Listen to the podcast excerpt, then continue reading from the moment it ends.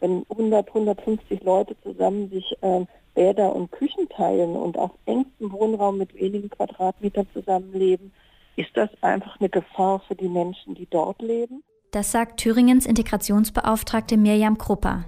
Treffen mit mehr als zwei Personen sind längst untersagt. Die sozialen Kontakte sollen auf ein Minimum reduziert werden. Gleichzeitig leben aber noch in vielen Unterkünften in Deutschland mehrere hundert Geflüchtete auf engstem Raum. Es fehlt teilweise an einfachen Dingen wie Seife.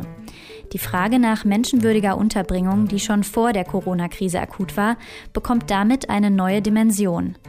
Wie können die Menschen in Gruppenunterkünften vor einer Corona-Infektion geschützt werden? Das fragen wir uns bei Zurück zum Thema heute am 6. April 2020. Mein Name ist Eva Morlang. Hallo.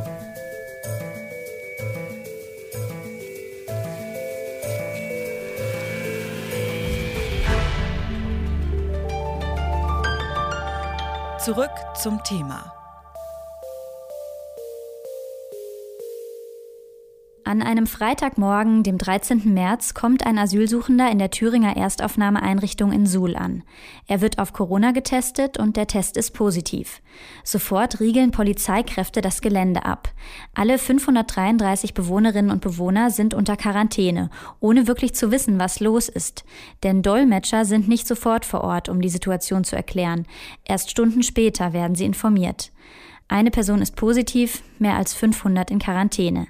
Mirjam Krupper, die Integrationsbeauftragte von Thüringen, hat die Einrichtung am nächsten Morgen besucht und die aufgebrachte Stimmung erlebt. Das Problem war tatsächlich, dass die Leute ähm, nicht, nicht wirklich verstanden haben, was eigentlich los ist und zu wenig insbesondere auf ihren ähm, Muttersprachen informiert waren.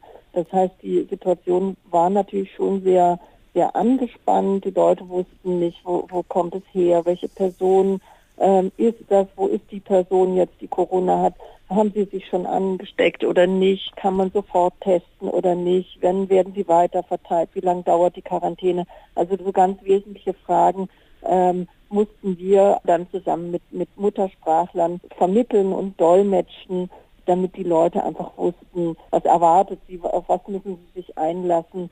Das hätte natürlich vorher passieren müssen. In der Einrichtung in Suhl lief also vor allem die Kommunikation schlecht. Aber auch wenn die Betroffenen Informationen in ihrer Muttersprache bekommen, die Enge bleibt. Wenn 100, 150 Leute zusammen sich äh, Bäder und Küchen teilen und auf engstem Wohnraum mit wenigen Quadratmetern zusammenleben, ist das einfach eine Gefahr für die Menschen, die dort leben. Aber natürlich, wenn wir an unser Kontaktverbot denken, ähm, natürlich auch sonst nicht dienlich, um ähm, die Verbreitung des Virus einzuschränken. Deswegen ist meine Forderung, sofort die Menschen, die besonders gefährdet sind, aus den Gemeinschaftsunterkünften raus. Und zwar sowohl aus der Erstaufnahme als auch Gemeinschaftsunterkünfte in den Kommunen.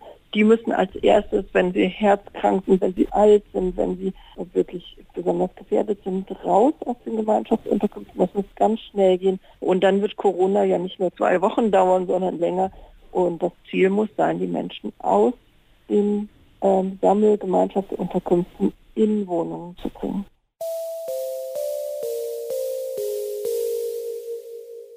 Wie konnte es überhaupt zu der prekären Situation in Suhl kommen und sieht das in anderen Unterbringungen ähnlich aus? Das habe ich Martin Arnold vom Flüchtlingsrat Thüringen gefragt. Also für gewöhnlich gibt es von Bundesland zu Bundesland unterschiedliche Mindeststandards.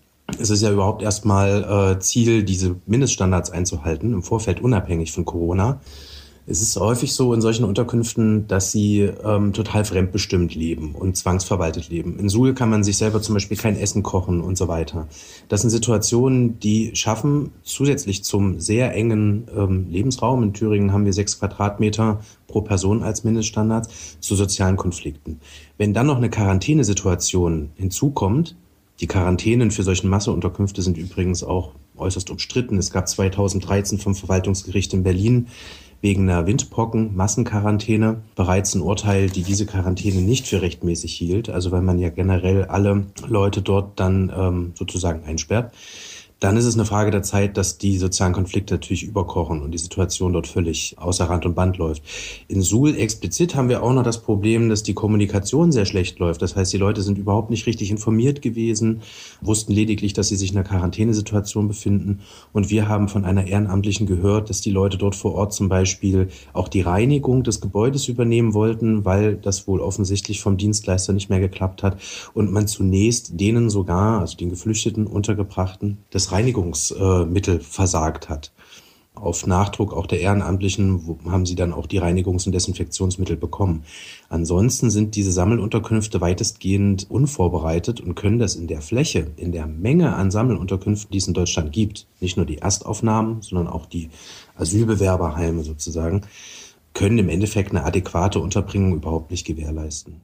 Die meisten Unterbringungen sind also laut Arnold nicht auf Situationen wie das Coronavirus vorbereitet.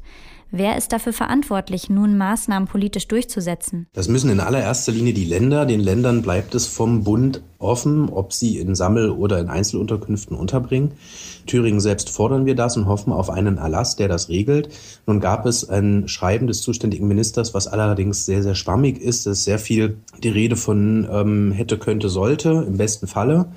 Das heißt, es bleibt letzten Endes den Kommunen überlassen, den Landkreisen und Kommunen, wie sie die Unterbringung organisieren. Und hier muss man wirklich auf den Goodwill setzen und auch auf die Vernunft setzen, die besondere Gefahr an der Corona-Situation zu erkennen.